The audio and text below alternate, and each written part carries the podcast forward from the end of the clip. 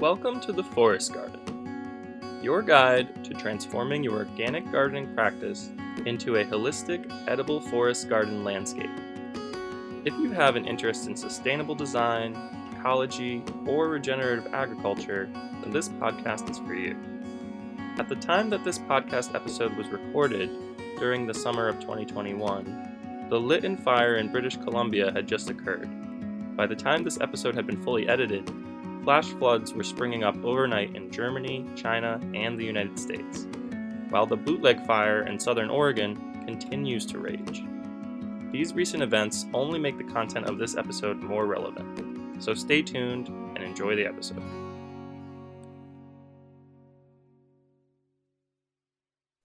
Hello, everyone. Welcome to another episode of the Forest Garden Podcast with Ben Bishop and Mike Amato. We've got another episode here for you, hopefully interesting and exciting and informative. That's what we try to bring to every episode. But we're going to cover some ground today talking about uh, climate change and specifically how it affects growing plants and growing edible plants as gardeners and farmers and landowners. And there's a lot to cover. The way I like to think about climate issues is you have climate mitigation, which is you know strategies to help reverse climate change when we talk about carbon sequestration and removal of greenhouse gases from the atmosphere by using plants and agriculture which is you know definitely fantastic to to think about on a large scale. But then there's you know the climate adaptation issue where you know we're going to start seeing destabilizing climate in, in many regions of the world not just warming not just cooling just destabilized.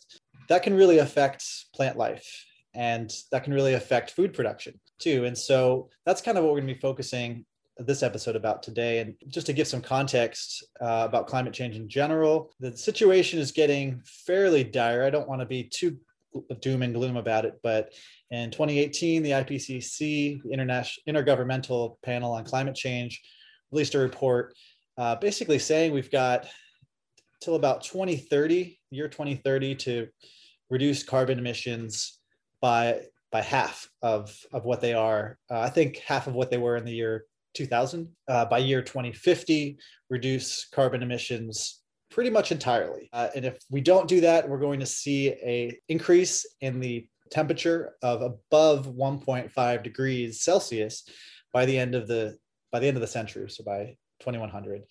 And so uh, we're definitely on track for above that right now. I think maybe we're on track for three to six degrees, uh, unfortunately. And so, uh, which doesn't sound like a whole lot for, you know, you, you might not even be able to detect a three degree change and if someone changes your thermostat. But, you know, for plant life and for biology and organisms all around the world, that's that could mean devastation and a complete change of ecosystems. And so it's a really big deal. And there's a lot that that needs to be done if you're interested in, in strategies to help reduce impact or mitigate climate change, you can visit Project Drawdown. I really like the, the work that they're doing. And then also the, the IPCC, the Intergovernmental Panel on Climate Change, has a lot of great information as well. So that aside, we're going to be talking about the other half, the climate change adaptation strategies, which basically says whether we do this whether we're able to achieve our goals or not, you know, we're going to probably see some change in climate, and some of that's natural, but you know, a lot of it will be anthropogenic or man-made. And so, it's probably a good idea for us to understand and be planning for that. You know, it's impossible to know for sure which direction. Are we going to get warmer? Are we going to get colder? More more rain, less rain, extreme weather. We don't know exactly what it's going to look like. There are certainly predictions, but we can plan for you know a little bit for all of those. We can plan for our climates getting warmer plan for our climates getting colder and have you know some roots in the ground and some some seeds in the ground that are going to protect us and hedge against those that we can when we're thinking long term we can be sure that we're going to have something succeed no matter what happens. I think this is a really important issue. I'm kind of happy that we're we're covering it. This was this was mike's idea to, to cover this topic today but as i thought more about it I realized that you know this, is going to be an important episode. Yeah, so I hope we do it justice. So, Mike, what do you think? What do you think about climate change adaptation? Like, what are some of like the big picture things that you uh, that you think about when after what I just said, and then we can kind of go into the more nitty gritty techniques. So I would say, even before we get into uh, some of the things you were talking about, we should put into perspective where we are right now recording this. We are currently recording this in July of 2021 when the Lytton, British Columbia wildfire recently happened. Very similar to the wildfire that occurred in Paradise, California. It's incredibly scary for people on the West Coast, not only of the United States, but also Canada now in 2021, but also in the Northeast. You know, in 2020, Maine had one of its most extreme wildfire years. Something that we should be thinking of with climate change is extremes. Yeah, I think that's a really great summation. And it makes me think of, you know, we talked in previous episodes and, and kind of the whole point of forest gardening in general is to garden like a forest and, and to mimic some natural principles and and diversity is such a really important part of any ecosystem so that when conditions change whether that's temperature or climate or precipitation anything like that when conditions change there's a rebalancing of the ecosystem because if you don't have the plants or the organisms in the system then there's nothing that can take advantage of that change. So by planting like you were talking about like a diversity of of species that can benefit if cl- the climate moves in one way or another. Um, it kind of like the the word I used was hedge against you know some of those extremes because you're going to have something at least that's going to actually benefit from those changes? Like how often like in your garden do you see it's like a really great year for tomatoes but like not a great year for you know beans or something like that? Like they change it changes but if you were just to grow you know one thing you're going to have may- maybe a bumper crop but also maybe total loss of, of everything. So that's kind of the way i think of, of it. Like the diversity is a good way to to battle some of those extremes and some of the unknowns that are probably in our future unfortunately yeah it has been incredibly scary in the past few years to anyone out there who is thinking that this is all natural. I, I think to this point, eh, you know, it, I find it hard to believe that anyone can be saying that the experiences that they've lived in their lifetime, whether you're 20 or 40 or 60, that, you know, the past 10 to 15 years have been normal. But beyond that, I want to touch upon specifically the idea of climate zones. We've touched upon it before in this podcast, but it's something that you really need to understand with this conversation going forward. So I am in USDA hardiness zone 6B. However, due to recent climate events, climate zones have been kind of out of whack. One year you might have a growing season that lasts until January, and then a few years later you might have your first frost happen in September. And so that's something to be very aware of in terms of just growing any sort of crop, whether it's, you know, cucumbers, or it could be something like gumi or some of the more uh, interesting perennial fruits and vegetables that we get into into this podcast. But regardless, knowing what your climate zone is is important. So I have a long growing season. Often the first frost that really is like a hard frost happens sometimes mid November or December, but we can definitely grow cold hardy annual crops into January before they really die and winter hits us hard.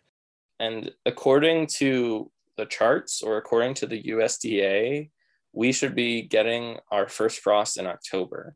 That should be a huge call out in terms of like, wow, our climate is not exactly the way that it's been acting in the past 50 years. But it also is a benefit. We can adapt and we can grow crops later in the season. But we should essentially just take these things into account. So I, t- today, I'm going to be talking about a lot of the things that are specific to me as a Zone 6B slash 7A gardener or forest gardener. And if you are in Zone 8 or Zone 9, these things that I'm talking about today might not apply to you as much, but you should still take into account sort of the change in zone and the fluctuation of our climate as a as something that we can adapt to.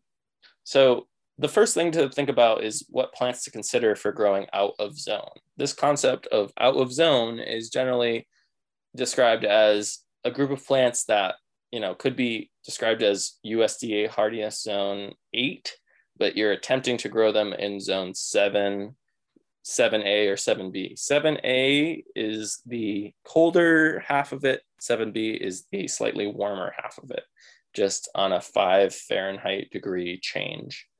So, in, for me, in zone 6B or 7A, when thinking about growing plants out of zone, I'm often thinking about the importance of microclimates. And what microclimates really mean, like long term, are heat units and protection from winter wind. The thing that really kills plants, and I'm mostly talking about perennial plants, is wind in the wintertime. Cold wind will kill a perennial plant and everything that is sticking up above ground. I'm not talking about the root structure, but anything that's above ground that's in sort of a, a zone that it might not belong in. Let's say it's a tender perennial or it's a fruit tree that might be on the borderline of producing fruit in your area, if a cold winter wind comes and sweeps by it, it'll often defoliate the entire tree or kill the tree down to the roots, or potentially even kill the entire tree, and the roots might not produce any more green shoots the next year. So, putting a tree that is in this sort of tender in between of zones in an area where it's protected from winter winds, usually on the south side of a fence or the south side of a structure or potentially on the south side of a windbreak can really keep it alive during the coldest winter months. Obviously, this doesn't really apply for tropical locations, but hey, people in the tropics can grow just about everything. So this whole podcast really is, you know, mostly mostly talking about people who are in the um, northern areas of the world. The other thing that I mentioned, and I should touch upon more, is well, the other thing that I mentioned is heat units. Now, if you were to plant a fruit tree, perhaps on the south side of a building, and let's say you're in a borderline zone like I am, like zone 6B, zone 7A, if you have a fig tree planted on the south side of a concrete wall or a stone wall or any sort of masonry, the heat units that it takes to ripen fruit will multiply significantly. So if you were to, it comes back to the same thing about like wind and cold. If you were to have that fig tree just planted out in the middle of a field, it might not ripen fruit. You could you could have it survive every single year and grow back from its roots or grow back from wherever it died back to but it might never actually ripen fruit because the heat units that it needs to produce the fruit that it normally would in a tropical or subtropical or even just like you know a temperate zone aren't met so having a fruit tree next to a warm microclimate inducing whatever it could be just like a cement it, could be any sort of south facing wall really does it, it creates a huge change in terms of whatever harvest you can have. There are risks, you know, potential risks in cultivating plants out of zone. One being the very prevalent and recurring phenomenon known as the polar vortex. In 2014, I know growers who, or I shouldn't say I know growers, but there are growers who I have studied who were growing hardy citrus in Massachusetts, of all places, in Zone 5, they had Satsumas and possibly Citrandarins. For anyone who's listening and is completely unaware of what these hardy citrus are, I highly recommend you check out McKenzie Farms. It's uh, Stan the Citrus Man, Stan McKenzie. I believe he's based in South Carolina and he grows a wide array of hardy citrus trees that are all hardy to about 5, 10, or sometimes like specific numbers like 12 degrees Fahrenheit. But in the right microclimate, they can and will survive in places as far north as Massachusetts, apparently. The person who I am specifically thinking of, what he did was he wrapped his trees every year the same way that some people wrap their fig trees and then he would put like water barrels within the, the wrap. So the water barrels provided heat storage and provided a microclimate for the trees, which were just planted out in his front yard. So they got hit with winter wind, but they were in this little protected microclimate. Some other ones that are for the citrus nerd of the north would be Changsha mandarins, citrange, citrange quats. I have one of those. I have a Thomasville citrange quat. Also yuzu. There's a very interesting family based in New Jersey that is cultivating yuzu en masse, and they have them all in pots, but they could be growing them in ground if they chose to. It just probably would be more of a risk for them. They have them, they have them in pots and they bring them into their greenhouse when the winter winds come. But yeah, there's also the 10 degree tangerine, the Owari satsumas, Kimbrough satsuma, Satsuma mandarins, Meiwa and Nagami kumquats. Those ones are not as cold hardy, I think. Orange quats, which are around hardy to about 10 degrees. I already mentioned the Thomasville quat. That's one of the hardiest ones. I believe that once it's established, it's hardy to about 5 degrees Fahrenheit, or maybe even zero. And the list goes on and on. There's there's other ones. Of course, the most famous is just the trifoliate orange or bitter orange, Poncirus. All of these would be grafted onto that as rootstock. There's also the Citrumelo, which is a hybrid of pomelo and trifoliate orange. There's a few of those. There's a number of Citrumelos out there that you could find. The list goes on and on and on. So when you're talking about uh, the south-facing wall, it makes me think about sun angles, and that's something that you know I didn't really have that those goggles on when I was designing my food forest until you know a few years in after you know living in the the spot that I was for a year so I could actually see you know it's anyone who's you know studied sun angles throughout the year knows this but you know maybe not everyone does. In the you know if you're in a northern latitude the during the winter your the sun is going to be much more southern uh, and it's not going to reach zenith which is like where the sun is perfectly you know uh, above above your head. It's always going to have that bias to the south. And you know in the the deepest parts of winter the, there's going to be the most bias to the south. And so um, i think it's important when you're thinking about microclimates to understand like well when thinking about microclimates that have to do with the sun in the wintertime this might be a warm pocket um, but in the summertime, when there's not that sort of bi- bias to the south, that actually won't won't be a warmer spot at all, uh, which is actually a good thing because typically you want a microclimate to be a bit warmer for your maybe subtropical plants or things that you're trying to push that might not otherwise survive.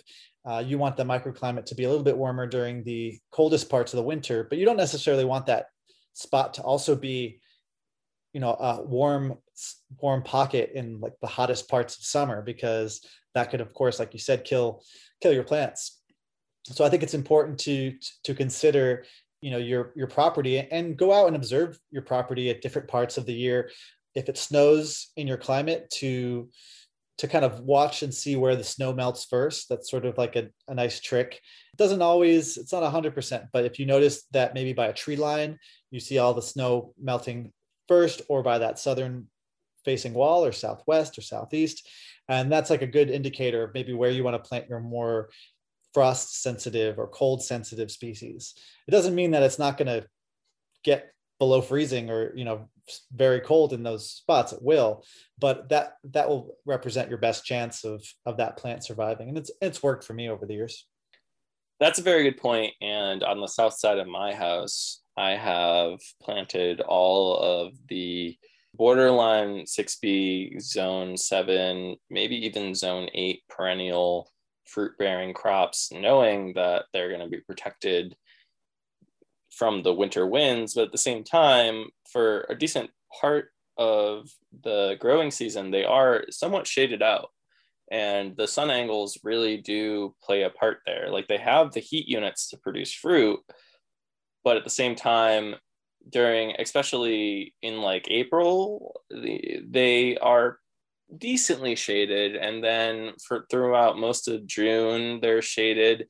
And then when the sun angles become really like just straight down the you know the sun is really high in the sky closer to the the solstice they get the most sun. And i don't know uh, so far it's it's a good point that you you brought up just you know you don't want them to be totally just baked in the sun especially with that extra added heat from the microclimate. It's really sort of uh, an in between i don't know i mean the importance of microclimates is is essential if you're considering growing plants out of zone, you have to be aware that the polar vortex is something that is going to continue to occur. The Earth's jet stream is wobbling constantly. It's just, it's not in its normal rotation. And the polar vortex keeps getting pushed farther south, as we saw in 2020 or 2021 it, you know, in Texas, where people who had fruit trees just totally got decimated. That happened to a grower that I know in Kentucky. He he had an amazing collection of, you know, American persimmon is pretty hardy, but he had American and Asian persimmons, like some of the cold hardy Asian persimmons and the hybrids between those two species. And he had the pretty much, I think, even more so than, than California, one of the most extensive collections of, of persimmons in the country.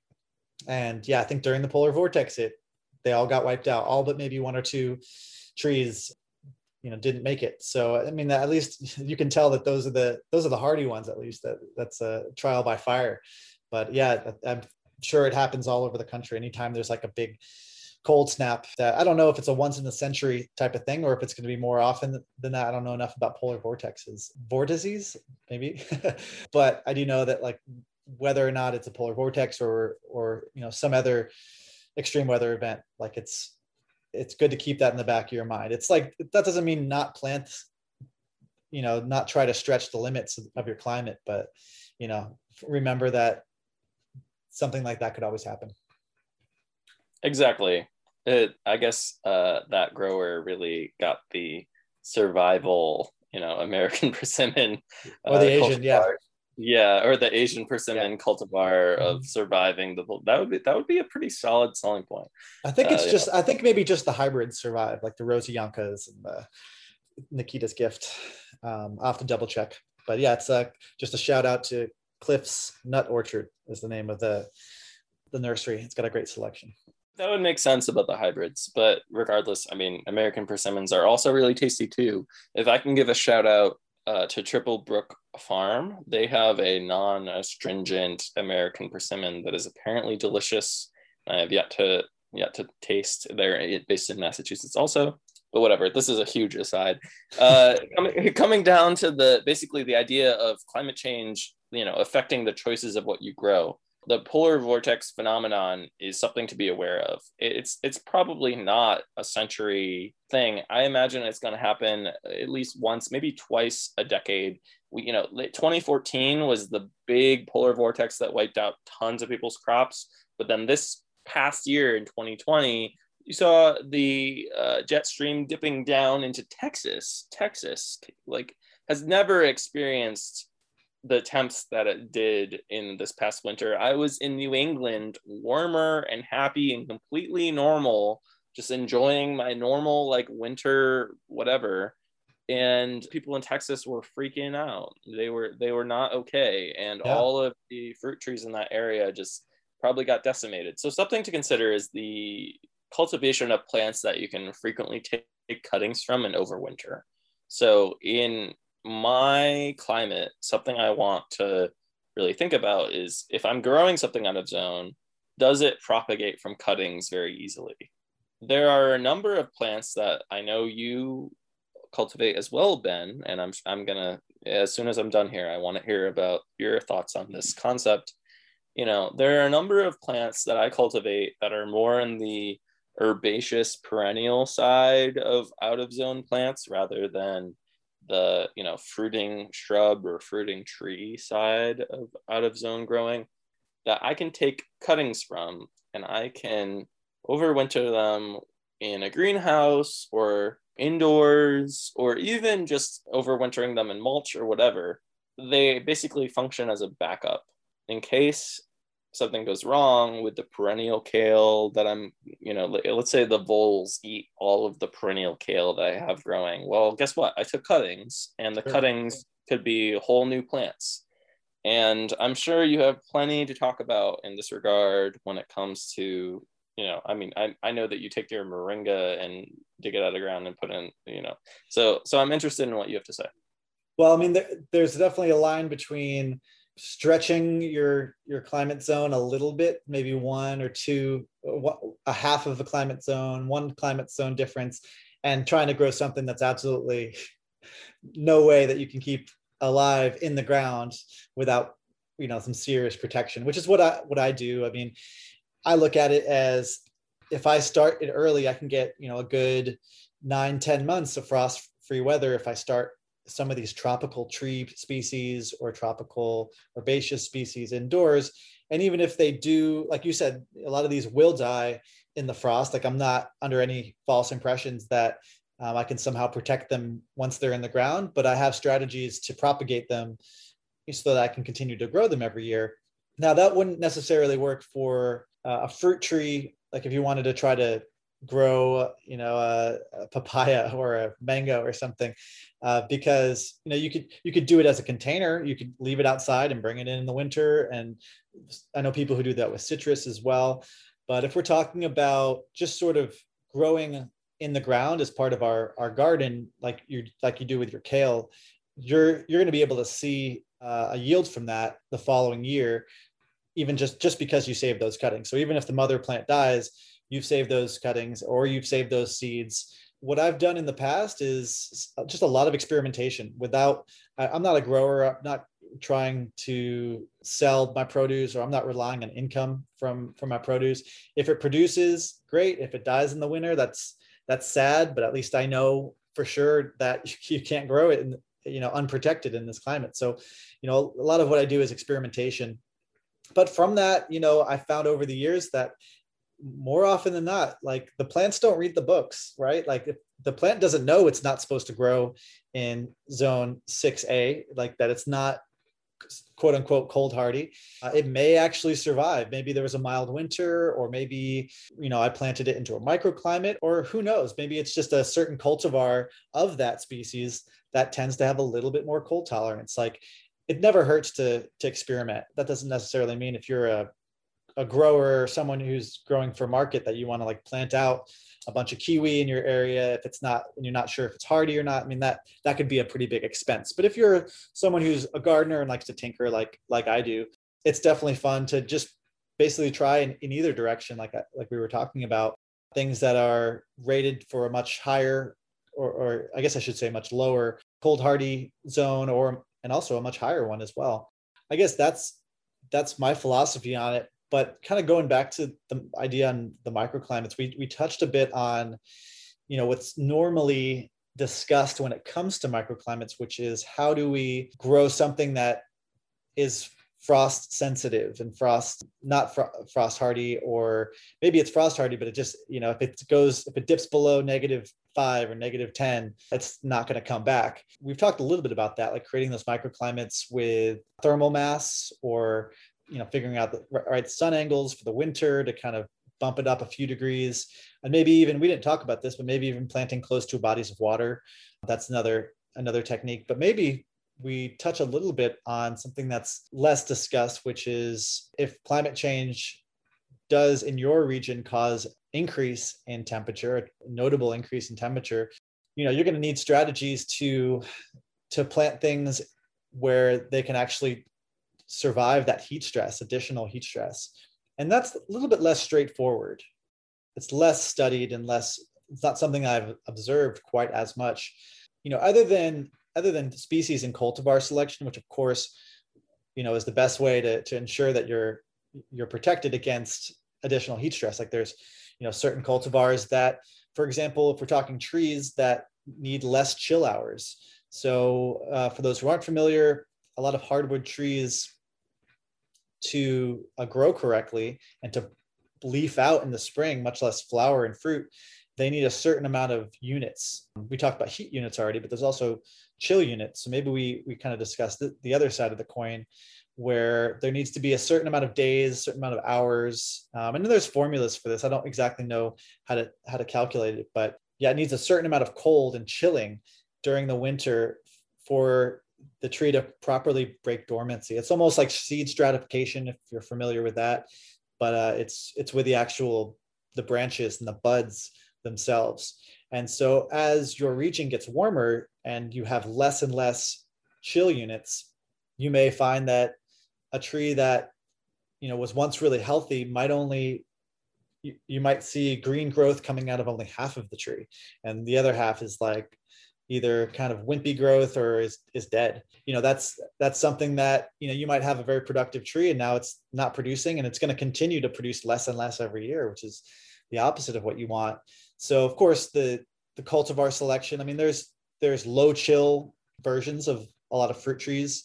Not necessarily nut trees. I'm not as familiar with uh, low chill, and there's even ones that are marketed as as no chill. I think uh, on one of our episodes we talked a bit about that with uh, Adam growing in Hawaii, but that's definitely one consideration. Is is if you're expecting more heat in the summer and more heat in the winter, meaning less chill, to select cultivars that can adapt to that and both on a cultivar level, but then also experimenting with new species that may have not been appropriate in your region historically, but five, ten years from now might might represent, you know, some of your best chances of getting a good crop of fruit, fruit and nuts. But as far as the design of your system to sort of ameliorate some of those heat stress, let's see. So in the summertime, you have the north side of your house for for plants that don't need fruiting that are more herbaceous in nature, I actually really like growing certain things on the north side of my house because I know that that's going to stay cool in the summer. It's not going to be baking in the heat. And you can even grow things like like raspberries and other other fruit, other brambles will will grow okay in the shade like that. But I usually try to focus more on the the herbaceous plants. So you can use the opposite of what we talked about. So instead of growing on the south side, you can grow on the north side, but with the understanding that there's gonna be a lot less light available, but that's okay for, for some species of plants. I'm trying to think, Mike, do you have any other thoughts on colder microclimates to keep things from getting too heat stressed? Oh man, I have a lot of notes based on what you said. The plants don't read the books comment is insane.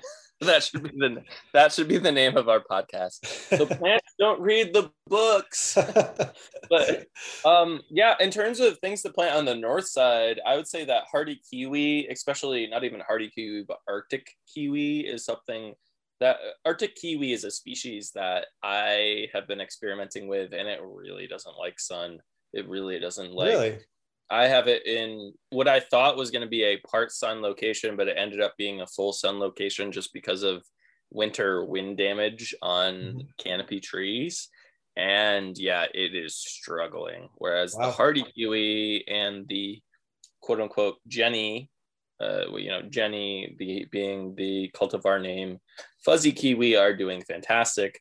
Arctic kiwi is, is a type of plant that comes from extremely extremely north almost like polar areas and is used to considerably less sun.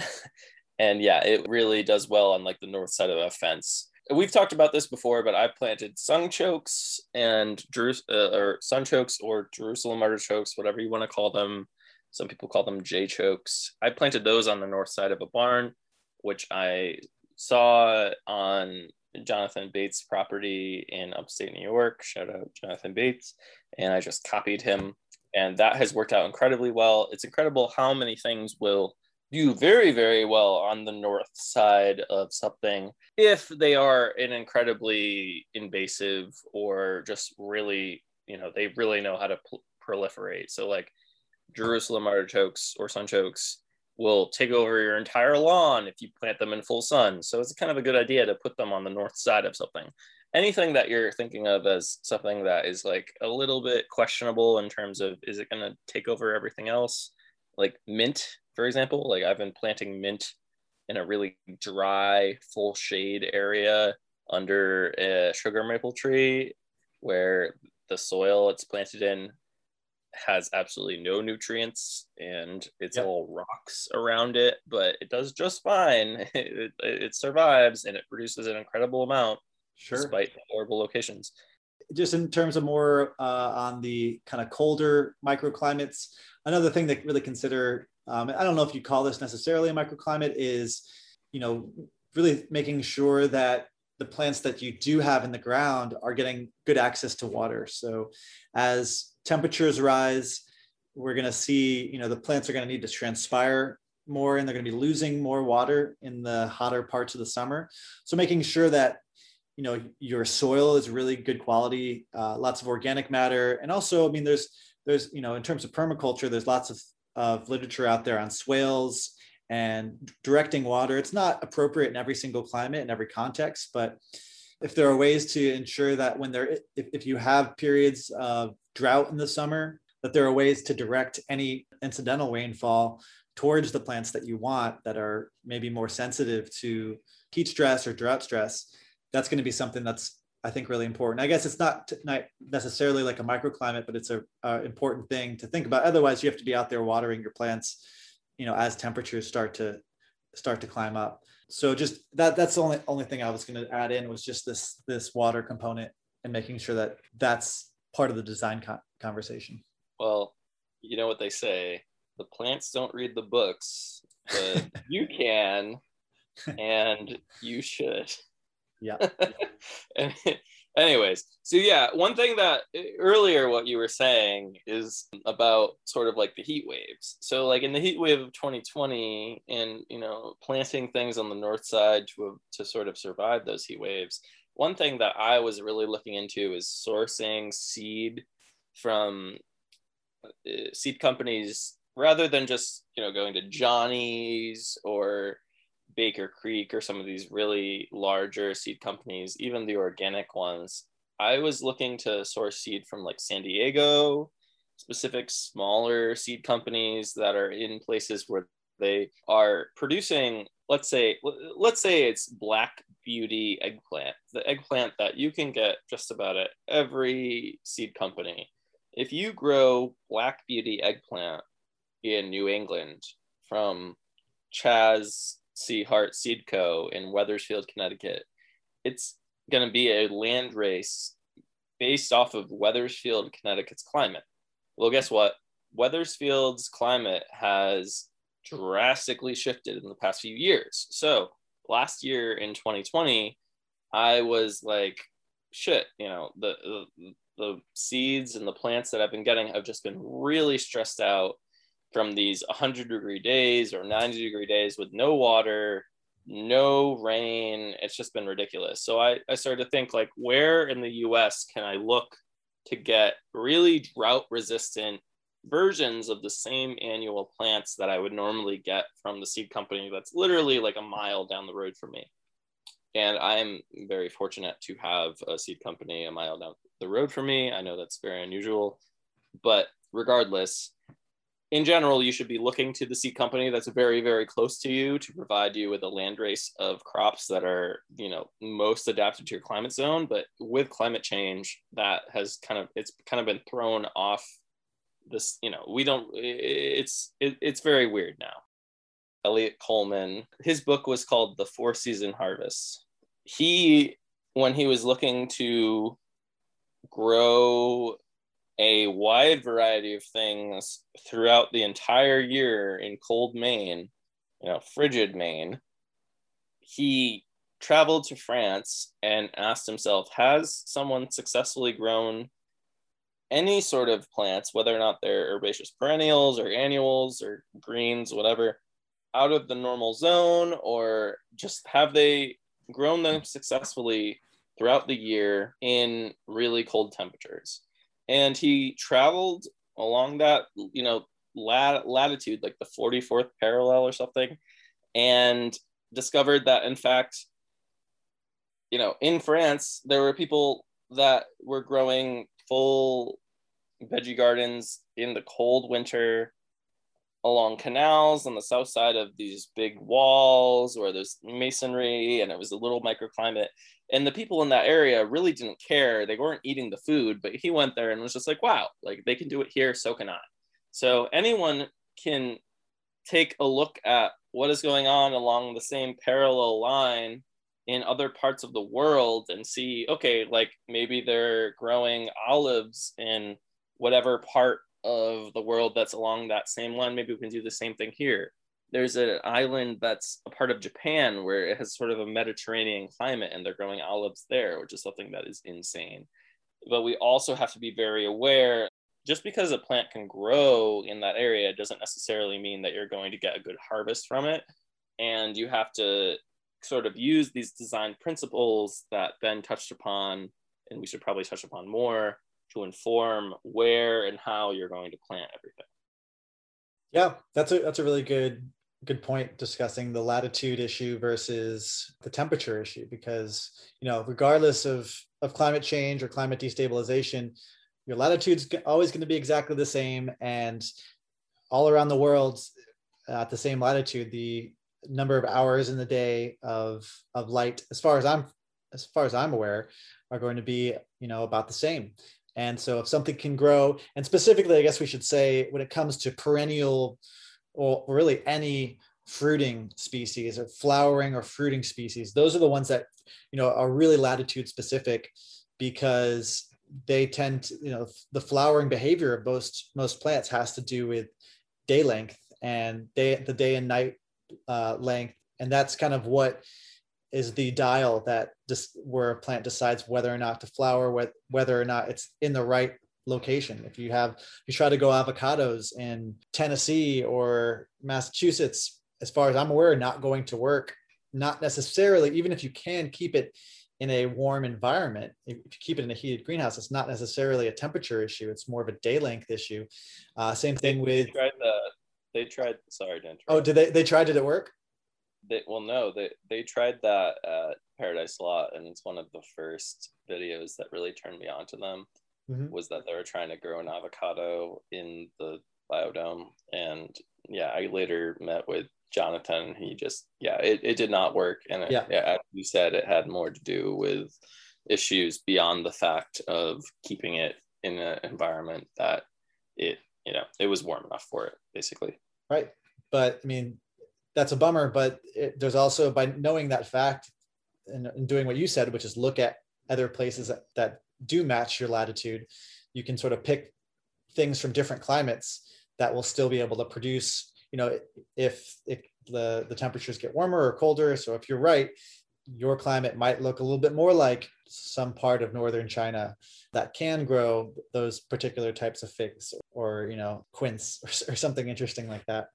But uh, yeah, same thing with chayote, which is a perennial. I guess you you describe it. You can cook it kind of like a squash. It's a fruiting vegetable and it grows on a vine, and you could try to grow it as an annual because it will totally be able to grow grow that way because it, the the vine grows really well over the course of the season but just will not flower because you need to shorten the day lengths to a point where people actually are able to only able to grow them by covering up their greenhouses with cloth to, to simulate longer nights that's how you can sort of trick the plant into flowering so there's all these these things that if you want to put in the labor you can you can extend your you're not really extending your climate zone, but you're able to grow outside of your climate zone. But to me, that sounds like a lot of work.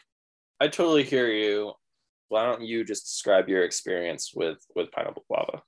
Sure. Well, it's kind of funny. Um, I used to work at Whole Foods in Glastonbury, Connecticut, and there would be all sorts of interesting tropical, and subtropical fruit that would come in. And I would try every single one of them because I wanted, that was just a goal I had to try everything. And so I tried these little green, they look like big stuffed jalapeno peppers. They come in, let's see, I think kind of more fall and winter time, if I remember correctly, and uh, cut one open. Sure enough, it smelled like guava and tasted it. And I was floored. It just had this like sweet and sour guava flavor. I liked it better than eating a guava, which usually is pretty sour and like it's good. It has a nice smell, but it's not that pleasant to eat. This actually was like sweet, reminded me of some candy that I probably had growing up and was just really nice. And so it quickly became one, maybe not like my top five, but I would say maybe my top 10.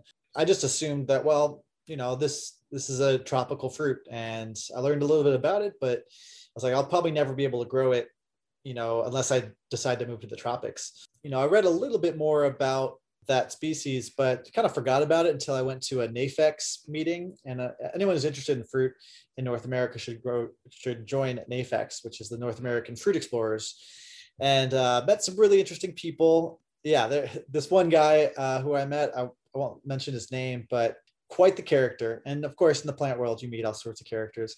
But uh, yeah, the, the, the, his story is for another night. But anyway, he invited me back as we were leaving the conference to check out his place. It was sort of on the way. He was living in Georgia and he showed me his kind of extensive fruit collection. He was growing, you know, all sorts of things from the tropics in greenhouses, but also outdoors and some things from the subtropics as well. And he had pineapple guavas. You know, that was the first time I had seen them in person. I never actually picked one before or seen the plant. And it's a beautiful plant. It's got kind of like light brown bark, kind of dark green leaves that are sort of waxy and it's native to Brazil. It's also called feijoa, and so I think it's it's a popular fruit there. But yeah, I had no idea you could grow it in Georgia. And his house was only three hours south of my house, which three hours is a long, long ways. But I didn't see it that way. I was like, oh, if he can grow it, you know, within within a long movie's worth of time distance from me, that's crazy. And I've always wanted to, to, grow this plant in my yard. So why don't I give it a shot? And he offered me plants. He was a nice guy. And so I brought one back and decided to plant it in the ground. I think I tried to keep it in the container. I was like, well, it's probably not going to survive too much longer. You know, it's a tree or it's a, it's a large woody shrub, I guess I should say. So I decided to plant it. And again, it's that space where the snow melted first. It was a southeast corner of my house, kind of like a nook between the porch and the sidewall. And it was just kind of the perfect spot. And so I decided to plant it there. It grew well for a couple of years and didn't flower, didn't fruit. And so I was getting sort of nervous, but I love, I, I just love the look of it. It just had this like tropical look. And it was just nice to, it was kind of fun to, to, to think that I could grow something from a completely different continent, which we do all the time with things from China and Europe, but like from South America, this really interesting South American shrub that was growing and just loving the spot that I planted for it. So it was kind of just a rewarding, rewarding shrub, even if I didn't get fruit from it. But sure enough, it was funny. I, I sold that house, but left that in the ground for the future owner. Uh, I, of course, let him know about it so that it didn't get like removed. When I went to the final time to return that key for that house and to of lock up to say goodbye to the house, I looked at that shrub and it was covered in these beautiful pink blossoms. I, I, couldn't believe it. It was the first year that that happened after like maybe four years of it in the ground. And, you know, it was already two years old when I got it. So I, I just assumed that it wasn't going to flower and the climate again kind of like what we were talking about maybe like a day length issue or you know a sun sunlight issue and so it was covered with blossoms. And I never went back to see if it fruited, but I'm almost certain it would have. They're self fertile. But even if it doesn't fruit, which I don't know why it wouldn't, but you can eat the flowers. Apparently, the flowers are delicious. And I, I tried them uh, once I once I saw that, and they were great. Yeah, they're this like sweet floral floral flavor. But of course, you should definitely leave it for for growing the fruit. But anyway, I, I did some research after that and realized that it's a hardy plant. Even some cases of it growing in zone five. And it's also interesting. I don't know if, this is the case in zone five, but pineapple guava will also keep its leaves. Like for me, at least, it kept its leaves the entire year throughout the winter. And so it stayed this kind of beautiful ornamental shrub all year round. So there's a lot of reasons to try growing it. And it's not invasive in any way. It's definitely something that you should experiment with. Could you just briefly sort of touch upon the what you what you mentioned to me before about how low the temperatures got? Yeah, I mean, I had re- kind of recorded the low temperatures each year, but my memory is a little fuzzy about when that dip happened, the the coldest year that I can remember, and then when you know I had uh, when I was growing that plant. But I'm I'm fairly certain it got well below 20 and it's probably close to zero while I had that plant. And I was really worried about it for the first couple years. I think I put a sheet over it and know what I was doing. I think I just put like a bed sheet over and maybe some like a tarp to protect it. But I when I took it off, I checked on it throughout the winter and in the spring and saw zero signs of frost damage. All the leaves were still there, not brown. I was looking at it like this thing is kind of bulletproof.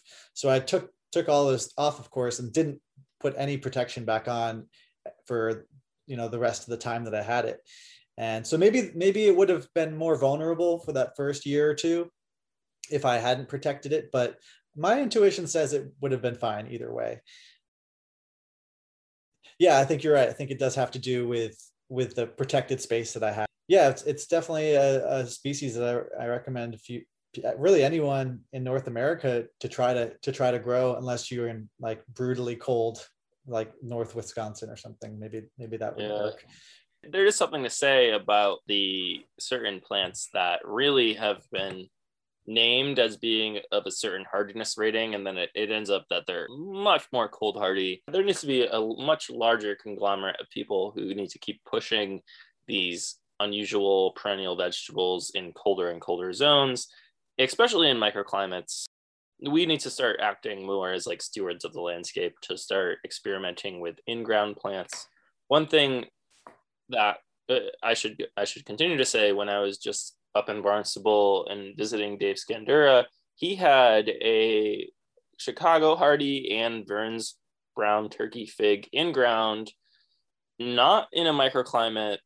I mean, aside from the fact that they're in a peninsula, the Cape Cod is literally like the perfect microclimate, period. But you know, it's just basically in a big field where maybe there's a windbreak like 150 feet away of large evergreen trees, which you know is a contributor. But essentially these plants were not planted up against a large structure and they were maybe three to four years old maybe five at the most and just loaded with fruit. Apparently wow. they died back they died back the first year but did not you know they weren't given any sort of wrap no covering no protection from the winter. They died back the first year. They got used to the climate and they I, I was amazed. I have a wow. Vern's brown I have a I have not, I don't have one. I have two Vern's brown turkey planted up against the south side of my house and I was scared that they wouldn't come back. Now I'm looking at them I'm like like you guys are going to do a mate, you know, eh, like I, I was just like, "Oh my god, I'm going to be eating so many figs in like 2 years." and I oh, have several Chicago Hardys planted around. I think I have like 3 maybe and they're doing fine too. And uh, when I visited Dave Scandura, I was just like, so like, you know, how are these plants doing? And he was just like, well, you know, we don't do much, you know, we don't like so many people are obsessed with their figs. They dig them up, they like bury them, they tuck them over. They do, there's uh, like, I think it has a lot to do with Italian sort of cultural history that protecting, you know, people would come from Italy, come here, bring their prized fig, and then just just do everything they could to dote upon it. And the more that you dote upon a plant, the more, or I, I would say the, the less resistant it becomes to like crazy weather. So sure. if you just if you just sort of like ignore or just kind of leave it be, and if it survives, it survives. You know, uh, these these trees that I saw were just absolutely loaded with figs, and I was blown away anyways, figs are a for the zone six grower and up. If you're zone seven, zone eight, zone nine, I'm sure everybody is growing figs in your area. But in terms of like pushing the zone limits, people could easily be growing Vern's brown turkey or Chicago hardy or a large variety of other figs that will survive and come back every year in ground so long as they're planted up against the south side of a wall and not in an open field essentially yep. there's there's uh, varieties such as like sal's gene or adriatic jh or tacoma violet there's there's there's a whole list of these cold hardy figs that are mostly of the mount etna variety which are from you know from mount etna in italy and they are in a slightly cold hardy area though all of those figs are worth experimenting with in cold climates as cold as zone five. Zone six is really probably more where you're going to actually enjoy the fruit from them. And even then, like if you're in like an upland area in zone 6A, you are, you know, that's that's a big difference from zone 6B or zone 7A in like a maybe microclimate or maritime area. In the latter, you're going to enjoy a lot more fruit. So that's something to keep in mind. In terms of other types of fruits, I do want to touch upon herbaceous perennials just a tad, but in terms of other fruits that you can enjoy, anybody who's in zone six and has a large area that they can potentially plant a fruit tree on a south facing side, I would highly recommend investing into a Russian hardy pomegranate tree. It does really need a south facing wall, not only to produce the fruit, but also because they will not survive a winter in zone six without that protection. They will definitely die from winter wind. And that's something that it will say on the label, almost definitely. I mean, the fact that you can grow pomegranates, usually a Mediterranean fruit, you know, something that's growing in Israel normally, you can grow it in New England. That's pretty cool. Another thing to touch upon is the hardy citrus or trifoliate orange. Poncirus trifoliata. I already touched upon cold hardy citrus a bit earlier in the podcast episode today, but maybe we can do a little bit of a deeper dive. So, the trifoliate orange. It's hardy to zone five, depending on the microclimate you choose, or depending on the seed that you grow it up from, or clone that you purchase. One thing that is interesting about hardy citrus is that you can grow a hardy trifoliate orange, which normally produces a fruit that is very not edible. The thing that you'd be using it for is basically the zest. You know, you can use the zest of the orange peel in a culinary fashion, but the orange itself is not is not very edible.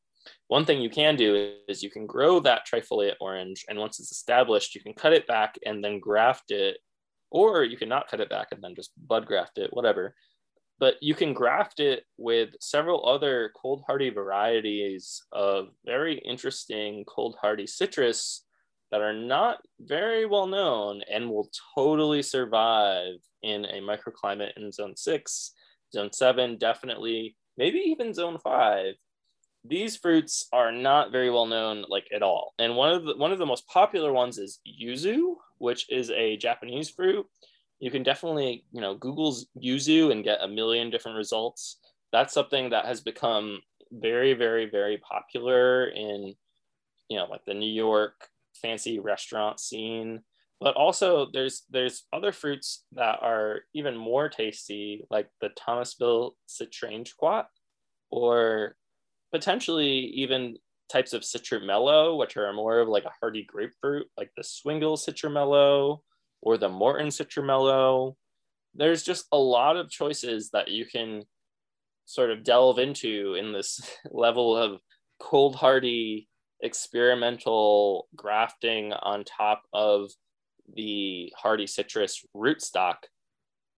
I'll add in here uh, something that I always wondered about when I was learning about grafting, which is that you know, for all intents and purposes, I'm, I'm sure there's some exceptions to this rule, but the hardiness level of the scion. So all those those uh, those uh, hybrids you mentioned, the hard, hardiness of that scion will remain the hardiness of that scion, and the hardiness of the rootstock will remain the hardiness of the rootstock.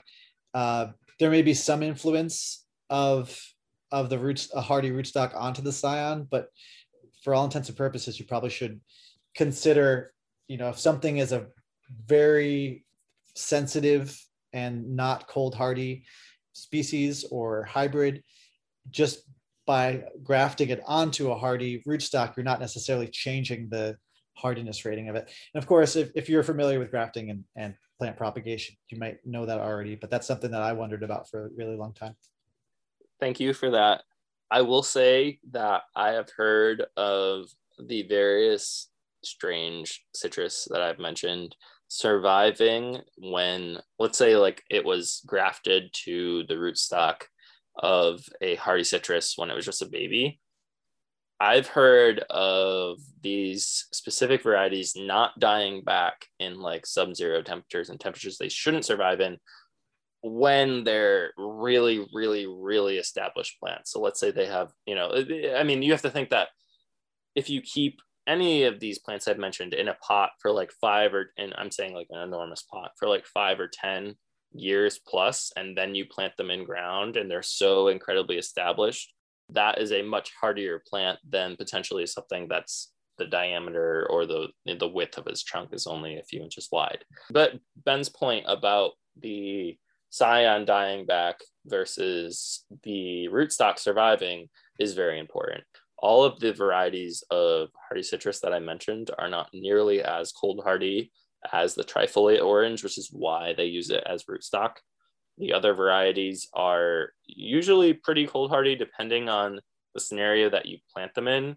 But during a polar vortex event, for example, like back in 2014, or most recently, like what happened in Texas in 2020, in that scenario, what would most likely happen is yes, all of the grafted varieties would die, and the rootstock that you had, the trifoliate orange, would live on, and then you would have to regraft onto that plant.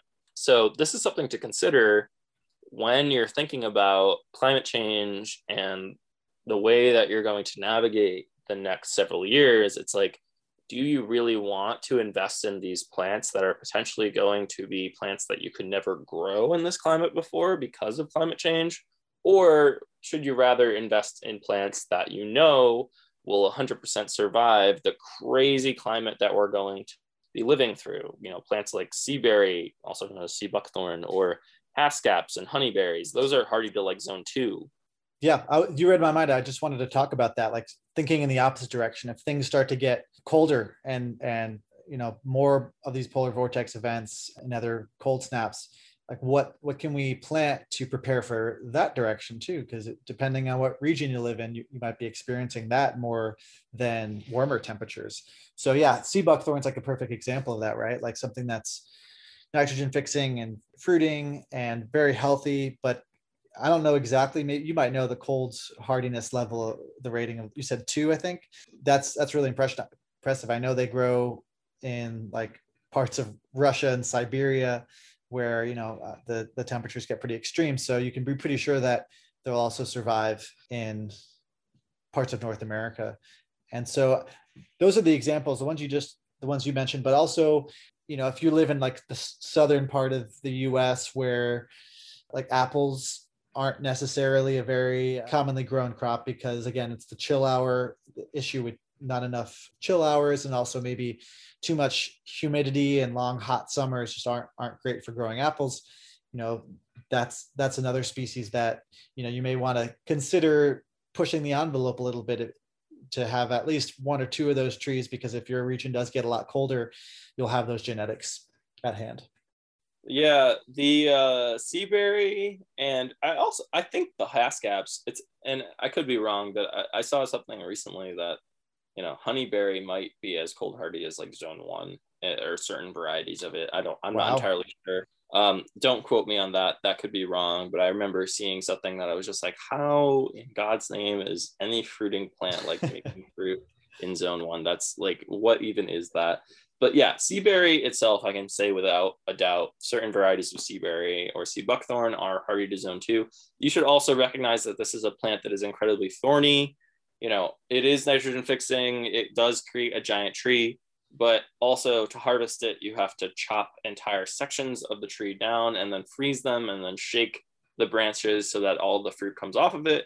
It's not entirely as easy as just like picking an Asian pear off of your Asian pear ah. tree. I didn't know that. I didn't know it was that labor intensive. Yeah, I mean, I have uh, I don't know. I have four to six varieties of seaberry in the very wet area of the back 40 of the property that I'm that I'm at right now. And I have one that's called Mary Seaberry, which is quote unquote the thornless variety. Another thing you have to recognize is that you have to have male and female varieties to to get you know fruit Mary is a quote unquote thornless, which really never means thornless, it just means less thorns variety of the female cultivar. And it it does have significantly less thorns than some of the other female varieties I have. and to be honest with you, I don't see myself ever harvesting like any fruit from it ever. It'll just probably be like an ornamental tree in my landscape because it hmm. is in, all of them are incredibly thorny. And also visiting edible landscapes, Dave Scandura, he just said like, yeah, man, I haven't harvested a single fruit off that tree. The birds just get everything. So birds really and, and like you know and how are you going to go to go out of your way to net or cover trees that are already super thorny and really hard to harvest from in the first place to save the fruit from it? It just seems like a lot of work. I wonder how but, ben falk does it. Uh, he i follow him on instagram. He posts these pictures of seaberry harvest and I, I can't recall. I thought he was like shaking them off onto a tarp um, yeah, that's exactly what he does. He does he does the shaking method, but that's after he freezes them. And in terms of like probably the birds not getting them, it's because that dude has the entire, you know, he has the largest seaberry orchard in the entire Northeast in Vermont, and he shakes them onto the tarp after he, you know, freezes them. So he actually and, removes the limbs off of all these. Yeah, uh, you, if you if you were to if you were to look up just you know Ben Falk Seaberry Harvest, you would find him uh, with a giant set of pruners just pruning back the trees really heavy and then taking the limbs that he pruned and beating them onto a tarp after they've been frozen, which is wow, wow, I didn't yeah. know that. Yeah, so seaberry, like, so that that's something to keep in mind, I guess, is that with these very cold hardy, I mean, that's not true of honeyberries at all, but sea buckthorn at least it, you know when, when it comes to some of the really resilient crops they have these sort of uh, unique facets. But we've gotten kind of off of the tangent here. I do just want to quickly touch upon the herbaceous perennials that i've been experimenting with in zone 6 zone 7 borderline. One very cool perennial i first discovered it in around the world in 80 plants is rock samphire and I picked it up from Logee's. It got absolutely decimated by voles, but then grew back from its roots, which I thought was really cool and is now very happy. I put it, it's it's usually like a maritime plant, and I put it in a very sandy, very dry area, and it did pretty well. It's you know something that probably needs that microclimate little rocky zone for the roots to survive the winter. It's maybe a zone seven plant, but it's worth experimentation. It is an edible perennial. Some people will know marsh samphire, but both marsh samphire and rock samphire are some herbs that are really rare and cool and something that needs to be cultivated more amongst uh, you know the experimental gardeners uh, of, of our era. Pineapple sage is one that I tried to uh, overwinter I planted it in ground in the fall and it did not survive. However, it is a zone seven plant that I've heard other people have planted as cold as zone five and the right microclimate have overwintered it, but they've planted it in like a basically concrete jungle area, like, you know, on the on the south side of a firehouse where it's all brick and asphalt and it overwintered every year as perennial there.